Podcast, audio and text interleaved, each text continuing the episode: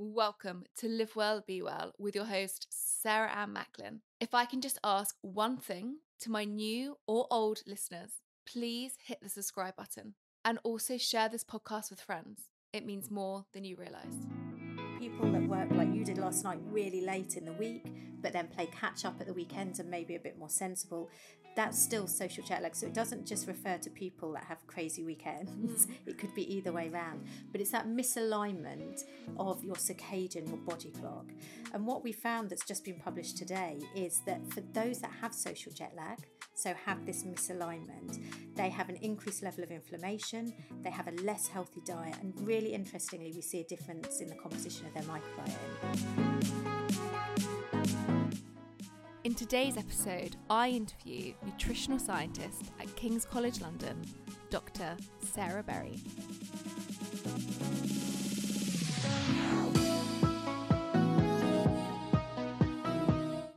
I want to ask you a question and just take a moment to actually look at the complexity of your own diet. Do you analyse calories? Do you look at macros? Or do you follow a specific diet to optimise your health? As a nutritionist, I am always interested in what inspires people to pick these choices. And in today's episode, you may be surprised that the type of diet style you have adopted may not really be having as much as an impact as you wished. As individuals, we are complex. But in today's episode, we break down how complex the food we consume is too, and how this impacts our own health outcomes. Dr. Sarah Berry is a reader in nutritional science and is the lead nutritional scientist on the Zoe Predict study, which you may remember if you listened to Tim Spector's episode I recorded with him a few weeks ago. We delve into the complexity of food versus the complexity of us. Dr. Sarah Berry has focused on the food matrix to help us learn even more around the complexity which lies in our own responses to food. We explore the concept of how and when we eat can have a dramatic health outcome on our health markers, looking at social jet lag and time restricted eating. Sarah Berry, welcome to Live Well, Be Well. Thank you for having us in your gorgeous home around Thank the corner you. from where I live. It is a real pleasure to interview today, and I know we've been speaking to a lot of your team as well at King College and Zoe.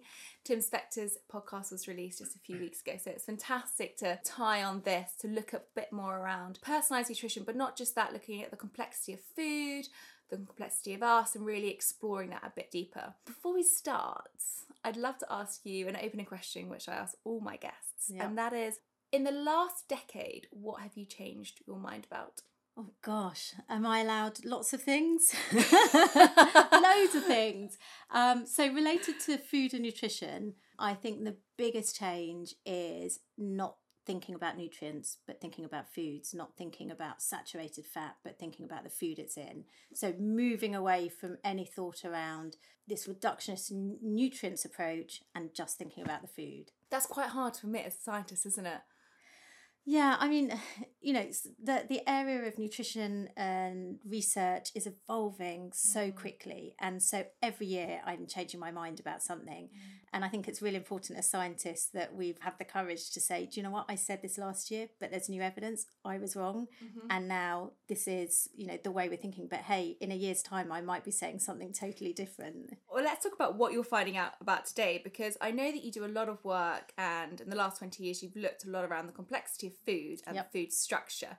And that's where we really want to delve into today because I think when we look at personalized nutrition, which is much as you've been doing, you know, you've been leading the Predict study and all the sub studies that come off that from King's College, and you're working with Zoe, which is this new AI technology to really help us decode and understand our own matrix within ourselves and how we respond to food.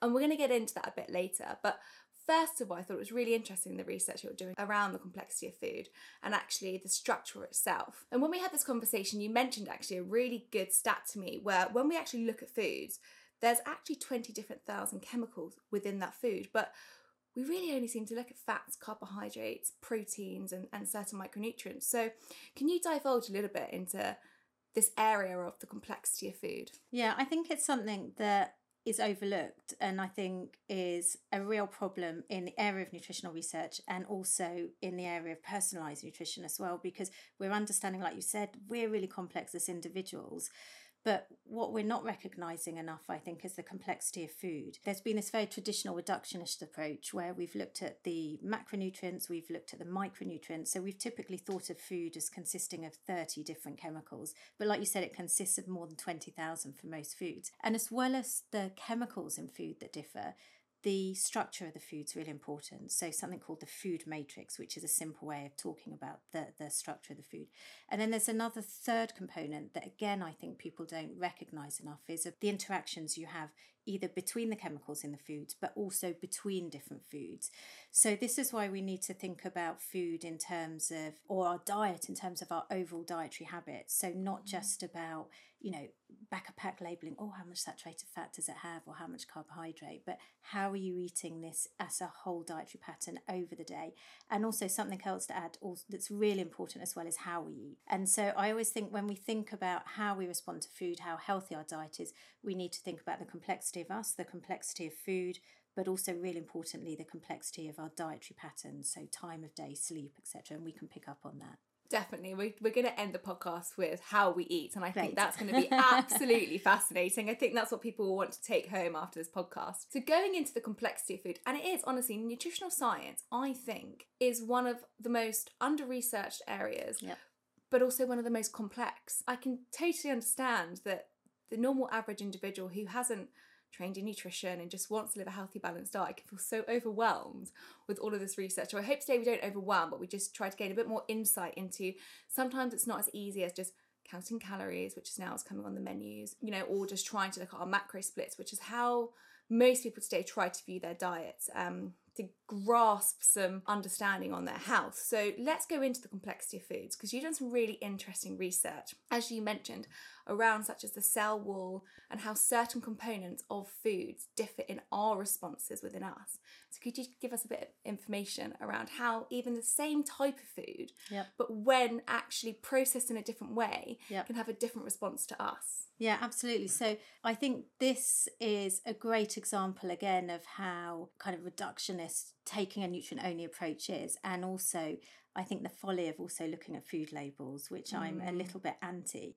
So I'll give you an example that I think illustrates this really nicely. So if we were to take almonds, so almond nuts as an example, and we were to feed uh, you whole almonds, so how we typically consume almonds as a snack, and then I was to feed you another day finely ground almonds. On the back of pack labeling, they would say nutritionally these are identical. They have the same amount of calories, they have the same amount of fat. However, how your body processes them is totally different despite having exactly the same chemical composition and it's because this matrix, this structure is broken. And so what happens is, is when we grind the almonds, we break the cell wall structure, and cell walls are actually just fiber, which is also why, and maybe we can pick up on this. Mm-hmm. I have mm-hmm. a bit of an issue with fiber added back into food and suddenly being told it's really healthy.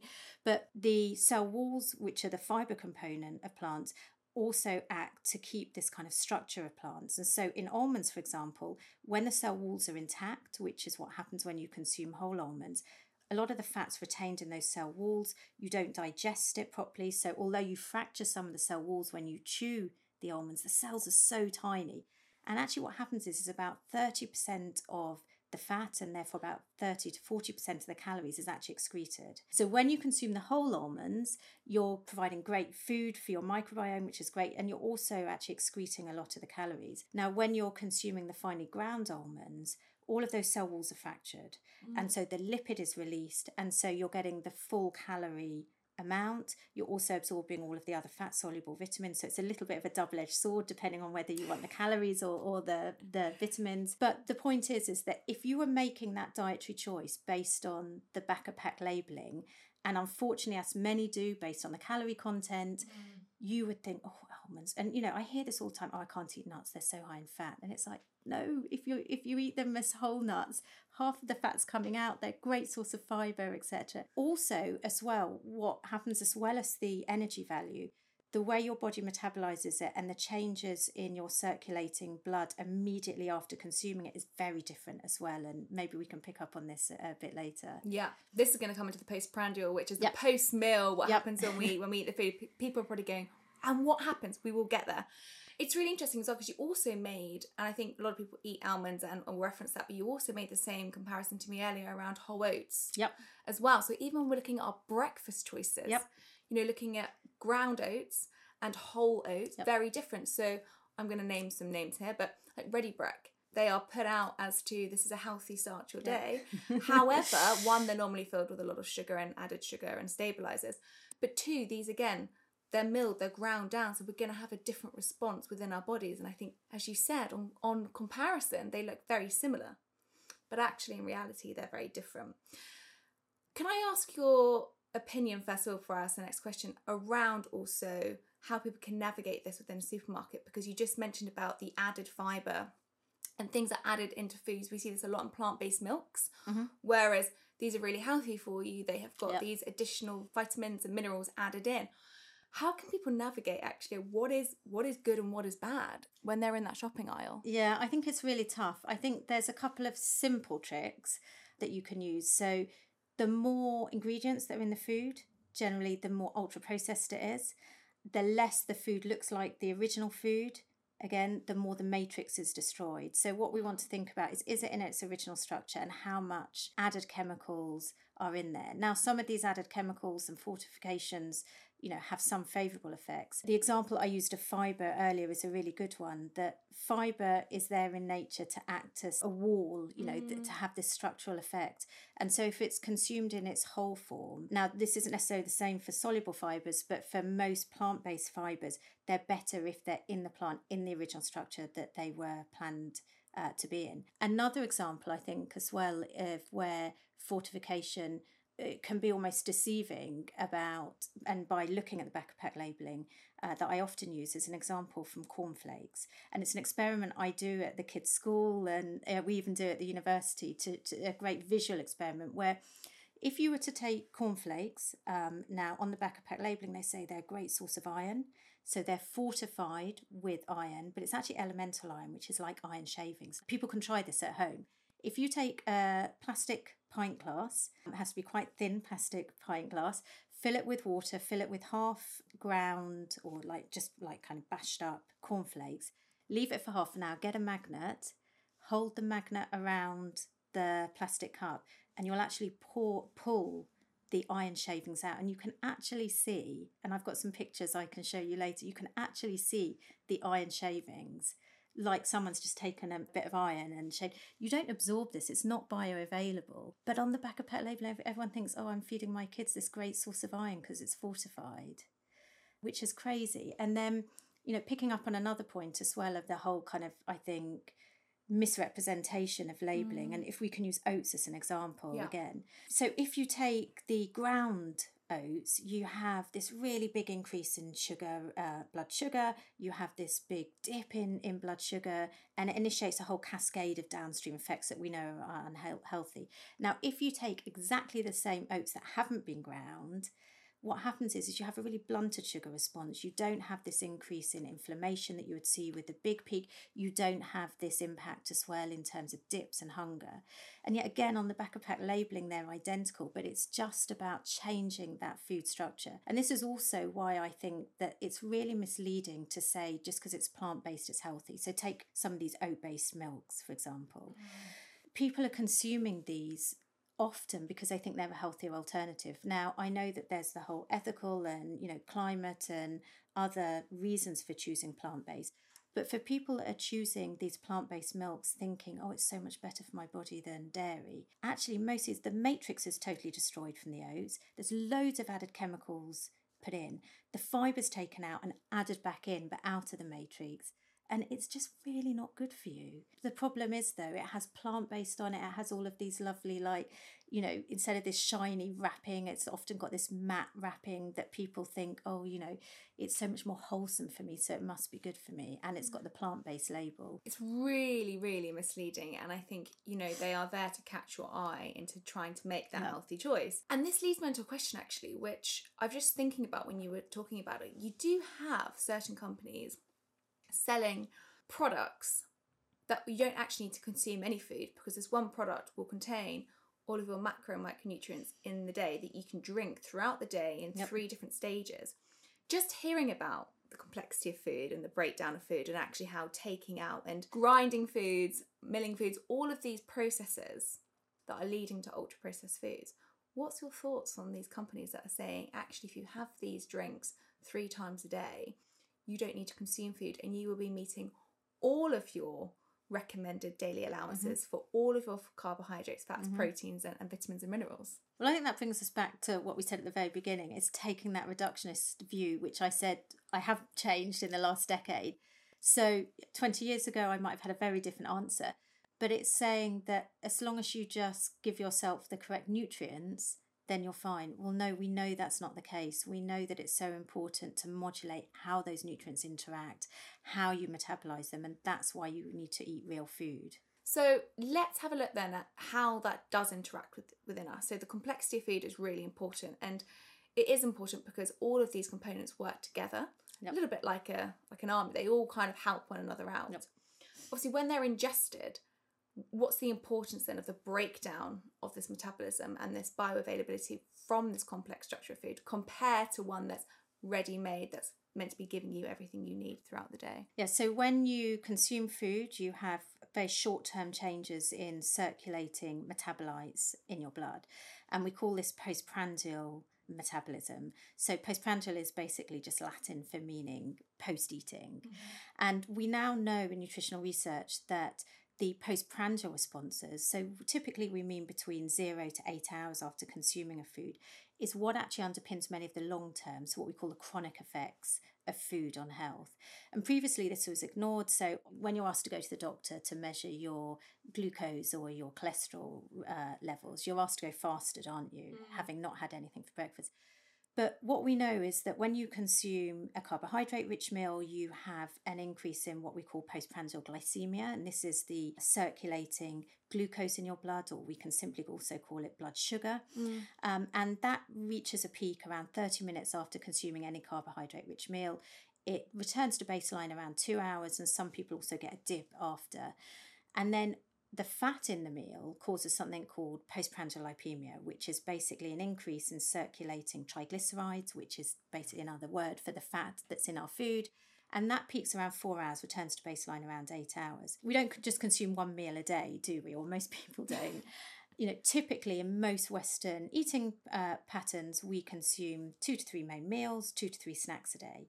So, what this means is if you think about the responses that I've just described and you map this onto these six eating events throughout a day, we don't spend our day, do we, in that fasted state when you're going to the doctor and having your glucose measured.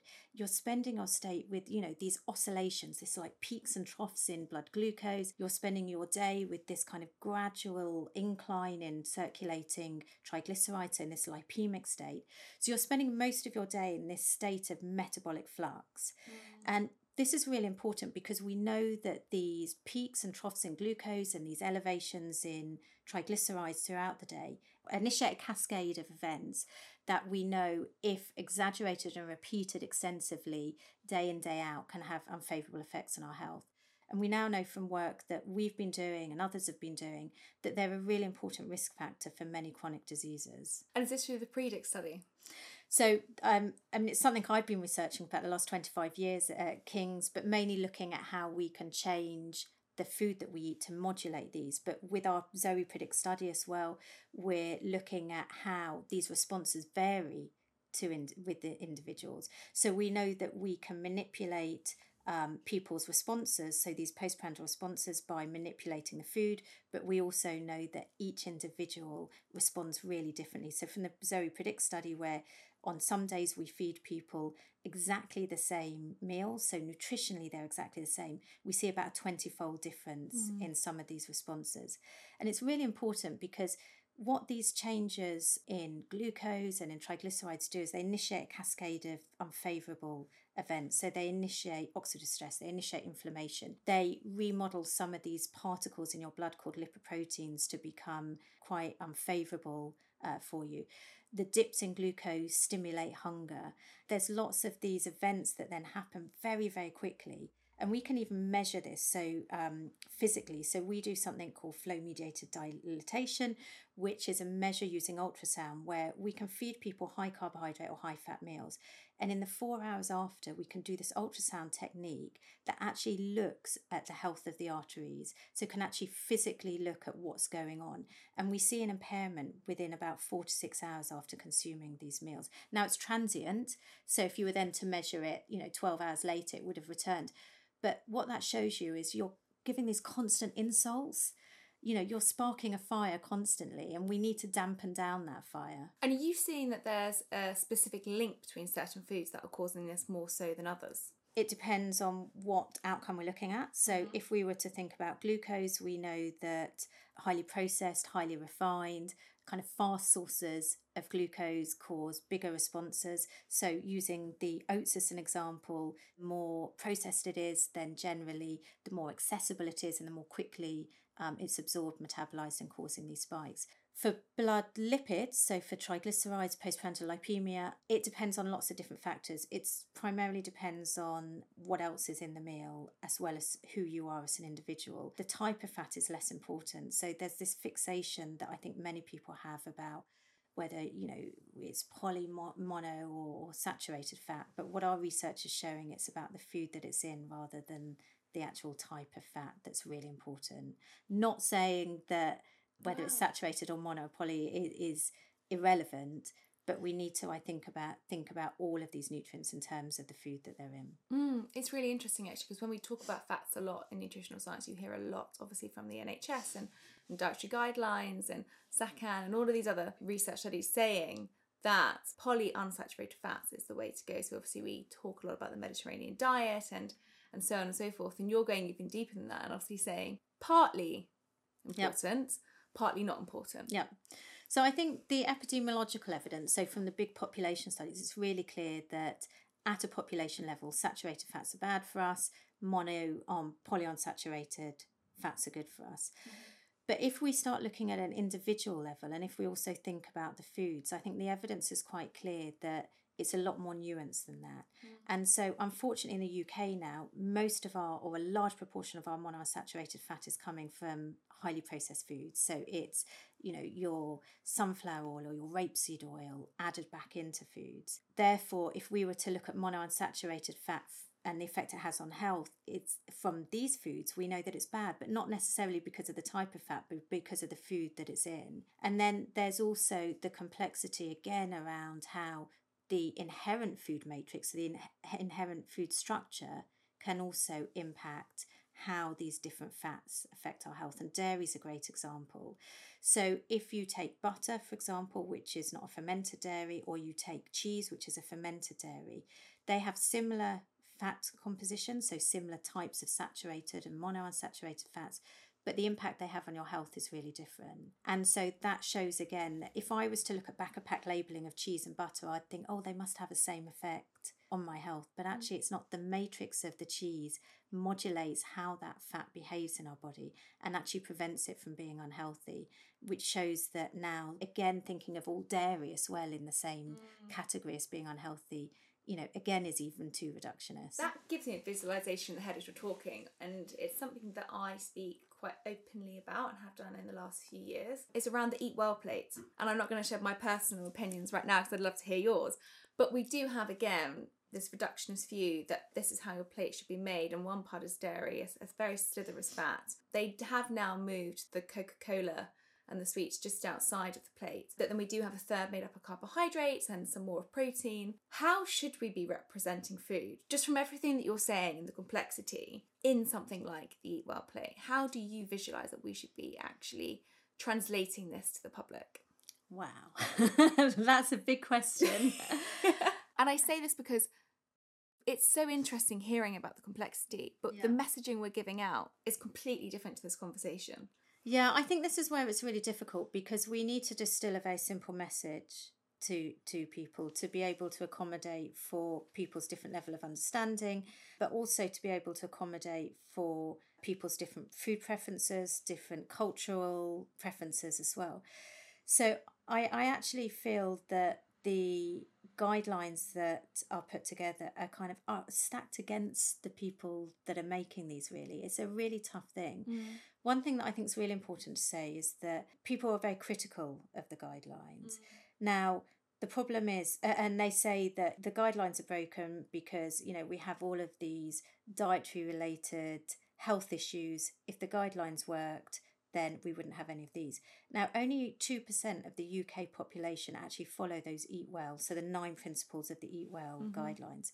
And we've done some research some years ago at King's called the Cressida study, where we compared people's current diet in the UK. We randomly allocated people to either follow the kind of typical British diet that we currently consume. And then we randomly allocated another group of people to follow what's essentially the Eat Well plate diet. Mm. And we actually found really big improvements in many health outcomes by following the Eat Well plate. So I just would like to start by saying I don't think it's total nonsense. I think that there's certain elements that I certainly don't agree with, particularly around fat. I don't think we should be in any way encouraging people to reduce their fat intake. Mm. I disagree with some of the elements around carbohydrate. But I think, can I create a better one? Can I visualize a better one? I have to admit defeat with that. I think the principles of trying to consume as much food in its original state, and I don't mean a raw food diet here, but trying to minimize your ultra processed foods, trying to consume a diversity of foods, and particularly avoiding refined carbohydrates. Mm. If you can start with those as your basic principles, then I think you're doing okay. Mm. And I think that's my my bugbear with the EWOP plate. And I do agree with what you said. It's so hard to get a very generalized viewpoint on diet when you can obviously hear from this conversation just how complex yeah. it is.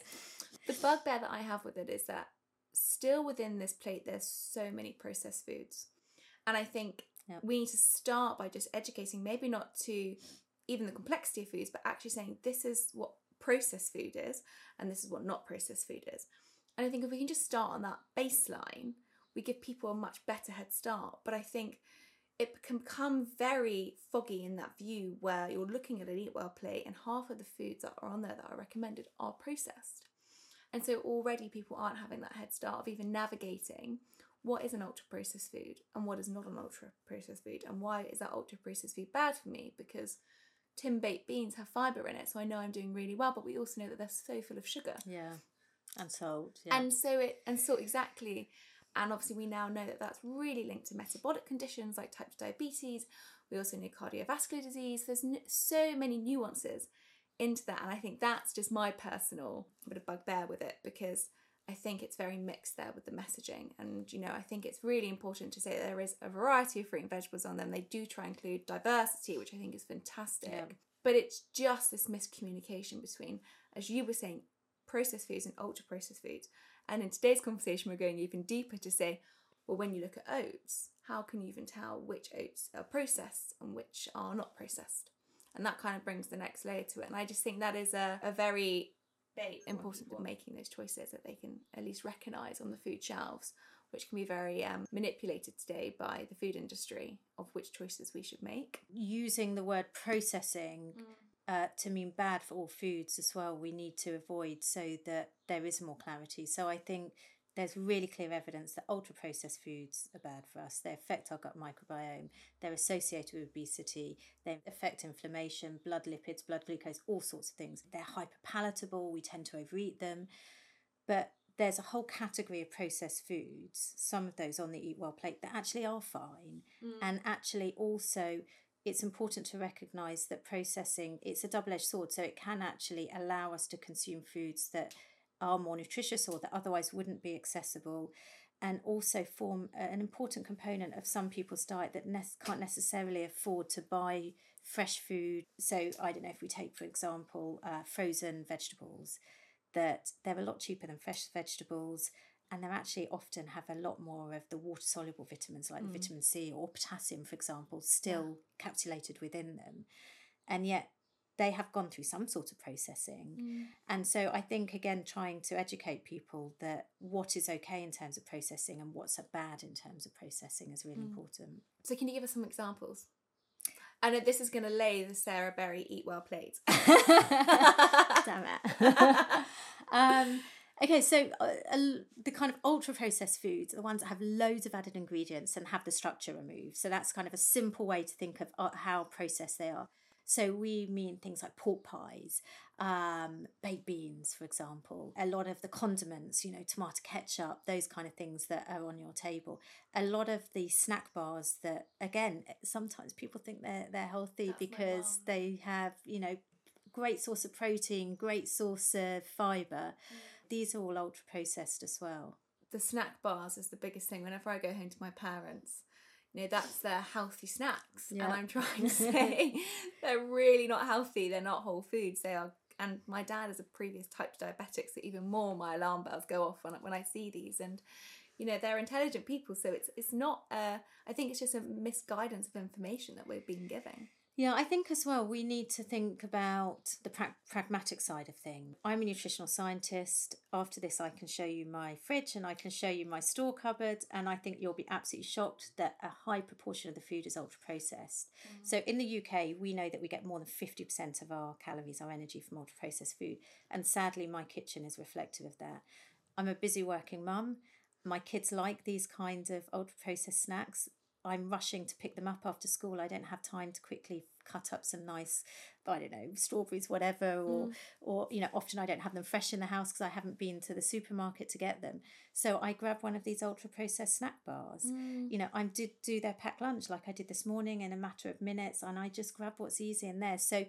it's all very well educating people we're so much busier now mm. and particularly now that we've moved away from that old fashioned approach thank goodness of you know the, the females being at home and spending their day preparing food for the family you know certainly when i'm preparing dinner it's whatever again i happen to mm. have in the cupboard to feed mm. the kids mm.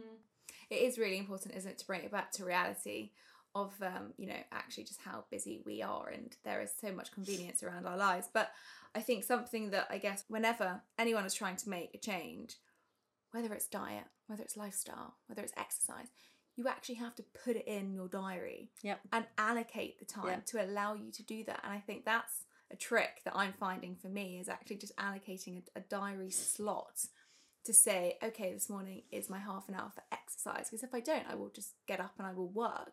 And it's the same with food. Yep. Even just doing that weekly food shop so you can kind of forward plan and go, I haven't got time because I'm so busy. I need to allocate an hour in my weekend just to give myself yeah. time to do that.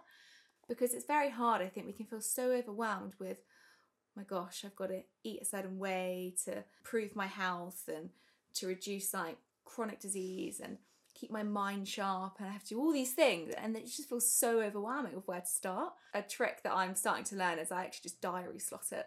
And then Okay, I need to do that. and then I go, okay, so today I have to do X. And then you allow yourself that time to actually allow it to be implemented as opposed to that last minute moment. But that takes me really nicely actually onto how we eat. Because as obviously this conversation has, you know, directed it's not just how we eat and and and what we eat. Another really big part is is how we eat it. And today as we're speaking i think you have an abstract coming out around social jet yes, lag. we do. Now people will be hearing this term social jet lag and be thinking what is this? But we're going to really kind of weave into the time of day that we're eating. We yep. might touch upon intermittent fasting. You know something very topical which we just spoke about was you know being so busy and just grabbing in that moment, the weekday rush, so the weekday versus the weekend. So, can you tell me a little bit about this social jet lag abstract that you've just um, put out today? Yeah, so something we're seeing that is really important, like you say, is it's not just who we are and our, individ- our individual variability in how we process food, it's not just the complexity of food that we've talked about, but also we know that how you eat is so important. Mm. And this is all linked to your circadian rhythm. So, you know, the time of day, it's linked to your eating windows, it's eating to your eating frequency. Are you a snacker, a grazer, or do you just have one meal a day? But we also know it's also linked to what we something we call circadian misalignment. So not having consistency as well in how you eat and also though how you sleep how you exercise you know the timing of all of these. And social jet lag is a great example. And so social jet lag is a term that basically refers to you having different sleep patterns on workday or weekdays versus weekends. It refers to your midpoint of sleep So when you go to sleep, if you go to sleep maybe at 10 at night and you wake up at 6 in the morning, your midpoint is 2 in the morning. Now, that might be your typical weekday pattern and then at the weekend it might totally change you're going to bed at 2 in the morning and waking up at 11 o'clock for example and i can't do the maths for when that midpoint is at this precise moment but i think you get the point that your midpoint has totally shifted mm-hmm. now you might still be getting the same amount of sleep but the timing that you're going to sleep is different and that's what's called social jet lag. So, for people that have uh, quite rigid weekday patterns but then go wild at the weekend, they're experiencing social jet lag, or people that work like you did last night really late in the week but then play catch up at the weekend and maybe a bit more sensible, that's still social jet lag. So it doesn't just refer to people that have crazy weekends. Mm. it could be either way around. But it's that misalignment mm. of your circadian, your body clock. Mm. And what we found that's just been published today is that for those that have social jet lag, so have this misalignment, they have an increased level of inflammation, they have a less healthy diet, and really interestingly, we see a difference in the composition of their microbiome. So we see that the people that have social jet lag have more of what we call these unhealthy bugs that we've identified from the Zoe Predict studies, and they have less of these favourable bugs as well. Wow. I'm really analysing my sleep patterns. We do realise now just how sleep is one of the most yep. fundamental pillars of our health. Yep. And it really does cascade into every area of how we function the next day, into what we're eating.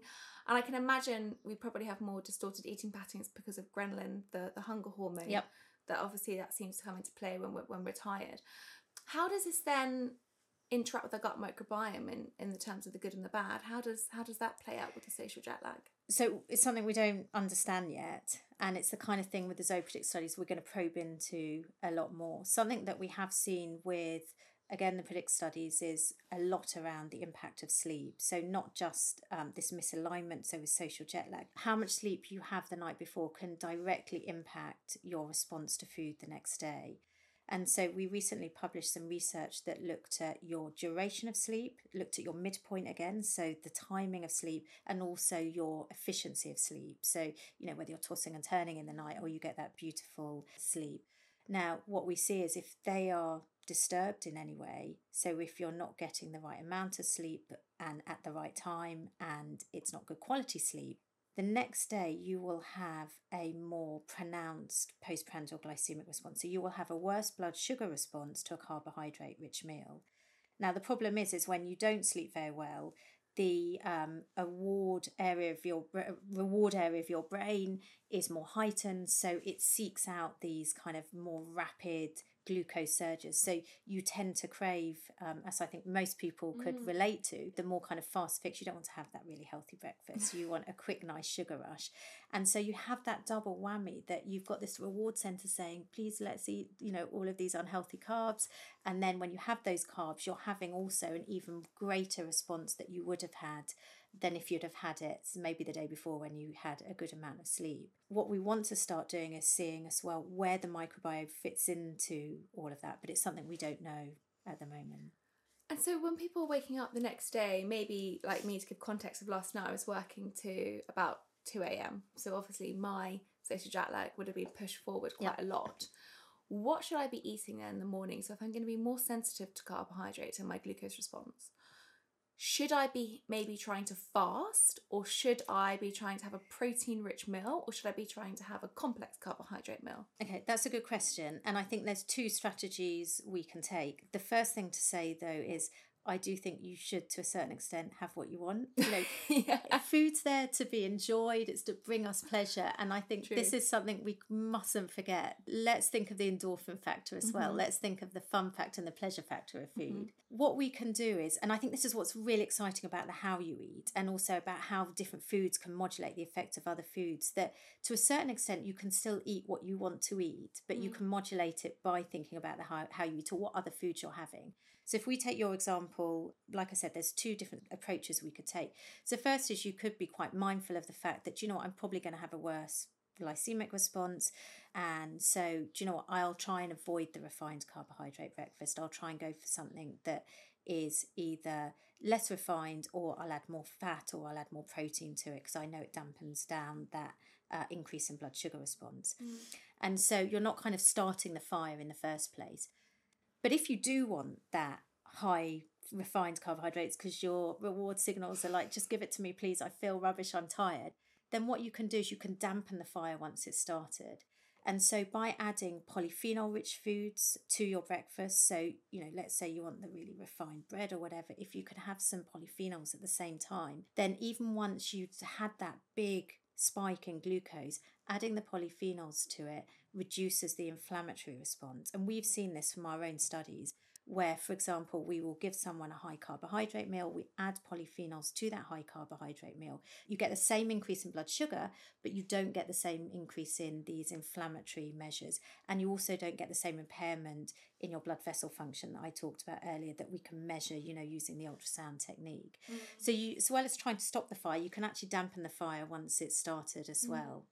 And the polyphenols, they're all the colourful, rich foods that we're yep. talking about as well. So people might not understand what they're adding, but that would be things such as your berries and your colourful rich foods, maybe your seeds, things that can obviously help slow down that that release of fiber rich foods. Yeah, so polyphenols are what we call bioactives. Mm-hmm. Again, these are what have been traditionally ignored in the, the food labels where we only look at the 30 macro and micronutrients. And it's these bioactives that we know are so, so important mm-hmm. and modulate, again, a lot of the downstream effects of how foods impact our health.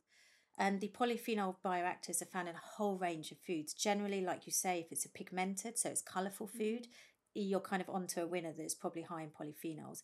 It's found in red wine, it's found in extra virgin olive oil, it's found in many fruits, particularly berries, and also found in lots of the dark vegetables as well. Mm. And so that's just the moment to take. Actually, we always reference back to say, have a colourful plate, eat like a rainbow, and that's yep. where this really does Absolutely. play a part. And I do agree with you, you should always try and eat to how you feel, but there's sometimes when it could actually make you feel worse. And maybe just oh, taking totally. that, that moment of a breath to say, I really want this, but if I can add this in, it might make me feel better. I think is just a very good present moment to, to be in to help you get through because I, I think sleep is honestly one of the most detrimental things we can do yep. for our health day to day. And it, does catch up with you that sometimes one bad sleep can actually have a knock on effect for a few days because you could struggle the next night and then your food intake kind yep. of goes out of whack. So, that mindfulness that we have. But something that I also mentioned that I would love just to touch upon before we end is, is time restricted eating yep. Or intermittent fasting.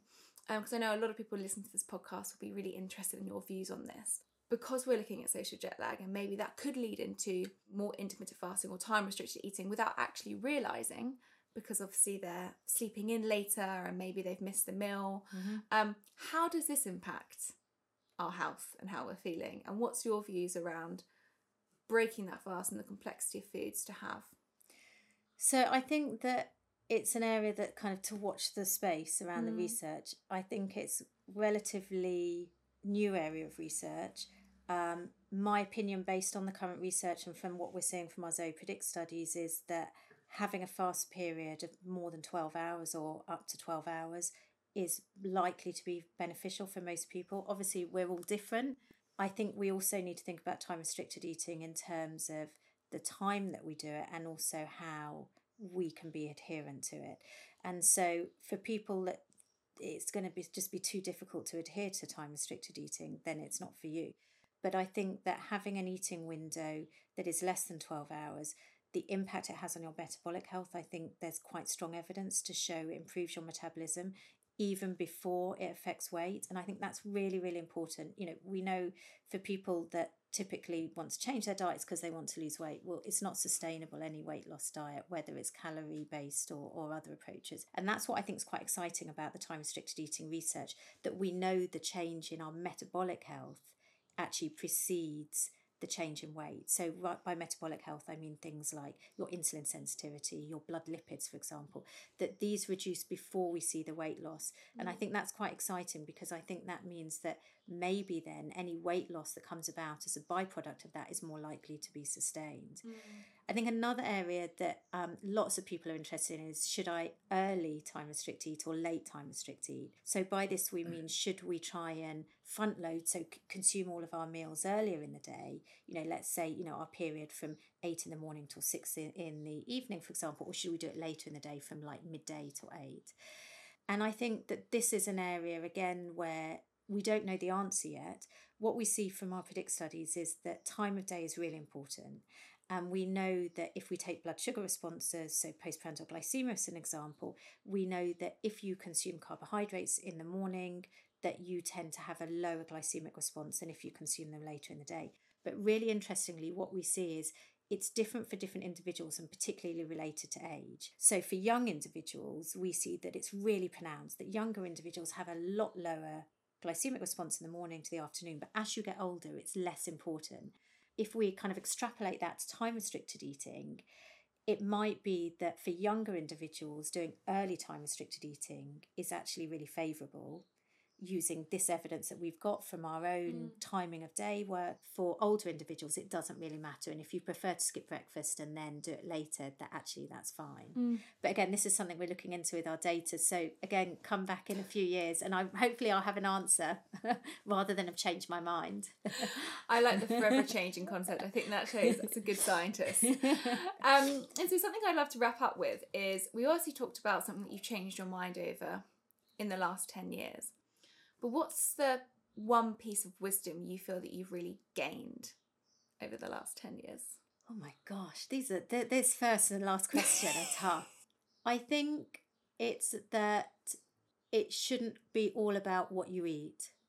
And I think that this has evolved in my understanding over the last 20 years that the whole how we eat that we've talked about and the who you are is equally as important as what you eat, and that we should think, therefore, about the key pillars of health. So we should not just consider our diet when we want to improve our health, we should think about our diet, we should think about our sleep, we should think about our physical activity, and we should think about our mental health. And I think they're so interrelated and we shouldn't look at any of those uh, in isolation. I completely agree. When I went to go and interview Professor David Nutt, who looks at the drug science element of our mental health, so neuropharmacology he looks at. And his kind of lasting question was about gut health. And he was obviously, I've been so drawn into, and obviously my passion is around neuropharmacology and, and how our minds react mm. and the power of our minds. But actually, now he's understanding how important our gut microbiome is to feed our minds. Yeah.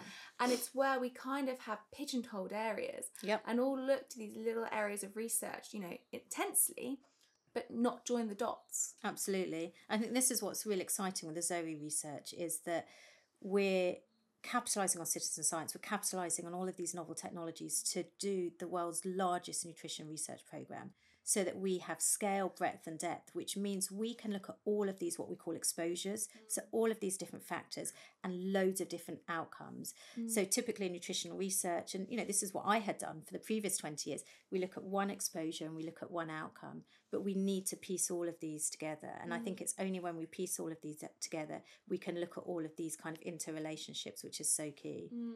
All the confounding variables are so important. I'd actually love, I don't know if you do this actually, so sorry if you already are, but to look at the effects of stress as well. Because I think that plays such a yep. big impact in all of us today in our society. And I think that has such a big impact on our mental health, on how we're metabolizing foods, yep. and how bioavailable the food is to us. And sometimes I think we can be doing all of these checklists well, like looking after our mental health or eating the correct diet as much as we can, um, exercising, movement. But actually, if we're highly stressed and sleep deprived, what does the research that tell us that? And I think that's a, re- a, really interesting area of research that I'm quite fascinated about personally. Yeah, I mean, we have some great data on that from the PREDICT studies that we're going to start diving into. We have this gold mine of data that unfortunately there's only a certain number of scientists working on it, but we'll get there eventually. Um, and this is something that is, I think, is really important and really exciting. And there's a lot more researchers now looking into this because we we know that it's an important link. Mm. I'm going to come back in two years an interview on that one. Um, so, lastly, Sarah Berry, what does live well, be well mean to you? So, to me, um, I think the the most important thing is being content and happy, and I think then the rest of everything else follows. If I'm in a good mood, then I want to exercise. I want to eat well. That that to me is is all up here. It's all about being happy, content, and enjoying life, and not taking anything too seriously, including what you eat as mm. Well great way to end. Thank you so much for coming on. Pleasure. Thank you. Thank you for listening to this week's episode of Live Well, Be Well. All the information covered in today's podcast with important links is in today's show notes. And if you haven't yet, please do hit the subscribe button and do share this with friends, family, co workers, whoever you love. Please share this podcast. It means more than you realize. And until next week, I hope you all live well and be well. If you love this podcast, I would really urge you to support us on Patreon. Our Patreon community really do help keep this podcast going. And alongside being within the community, you can also get exclusive access to early release podcasts and specific Q&As with me on topics that you want to hear. Being a Patreon member of this podcast does really help keep the support going because it's not easy to deliver this every week without you guys. So thank you so much. And if you haven't yet subscribed, please go to Patreon forward slash live well, be well become a member and support this podcast.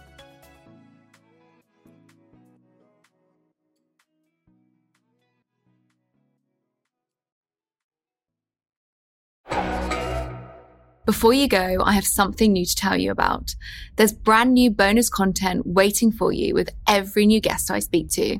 These are exclusively for my inner circle of Apple subscribers.